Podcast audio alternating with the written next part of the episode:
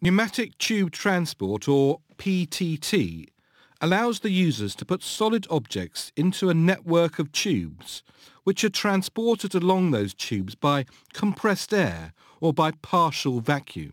They became popular with retailers in the late 19th and early 20th century who needed to send messages by mail or money over short distances within their stores or across the city.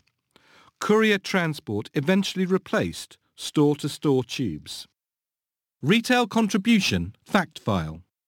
Transporting cash and till receipts via the PTT had a big impact on the safety and efficiency of money handling within the retail environment.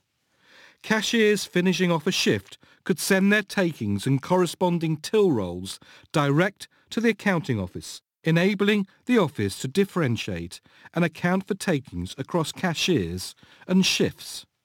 A much safer way of transporting cash, it reduced theft and in-store shrinkage by removing the risk of takings being intercepted on the journey from till to accounts and ensured that tills never had too much money at any one time.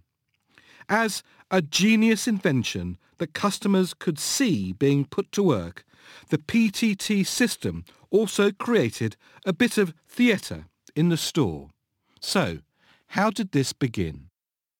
Early pneumatic post or mail systems were invented by the Scottish engineer William Murdoch in the 19th century.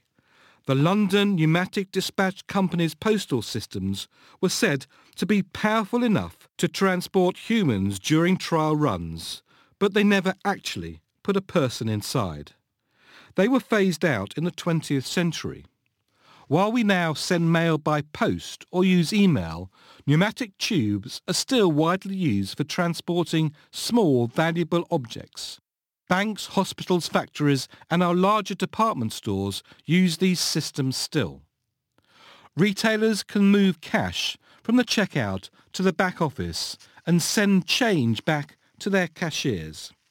Scientists and NASA Mission Control Center still use them too. Up until early 2011, a McDonald's in Edina, Minnesota claimed to be the world's only pneumatic air drive-through and actually sent food from their strip mall location to a drive-through in the middle of its parking lot.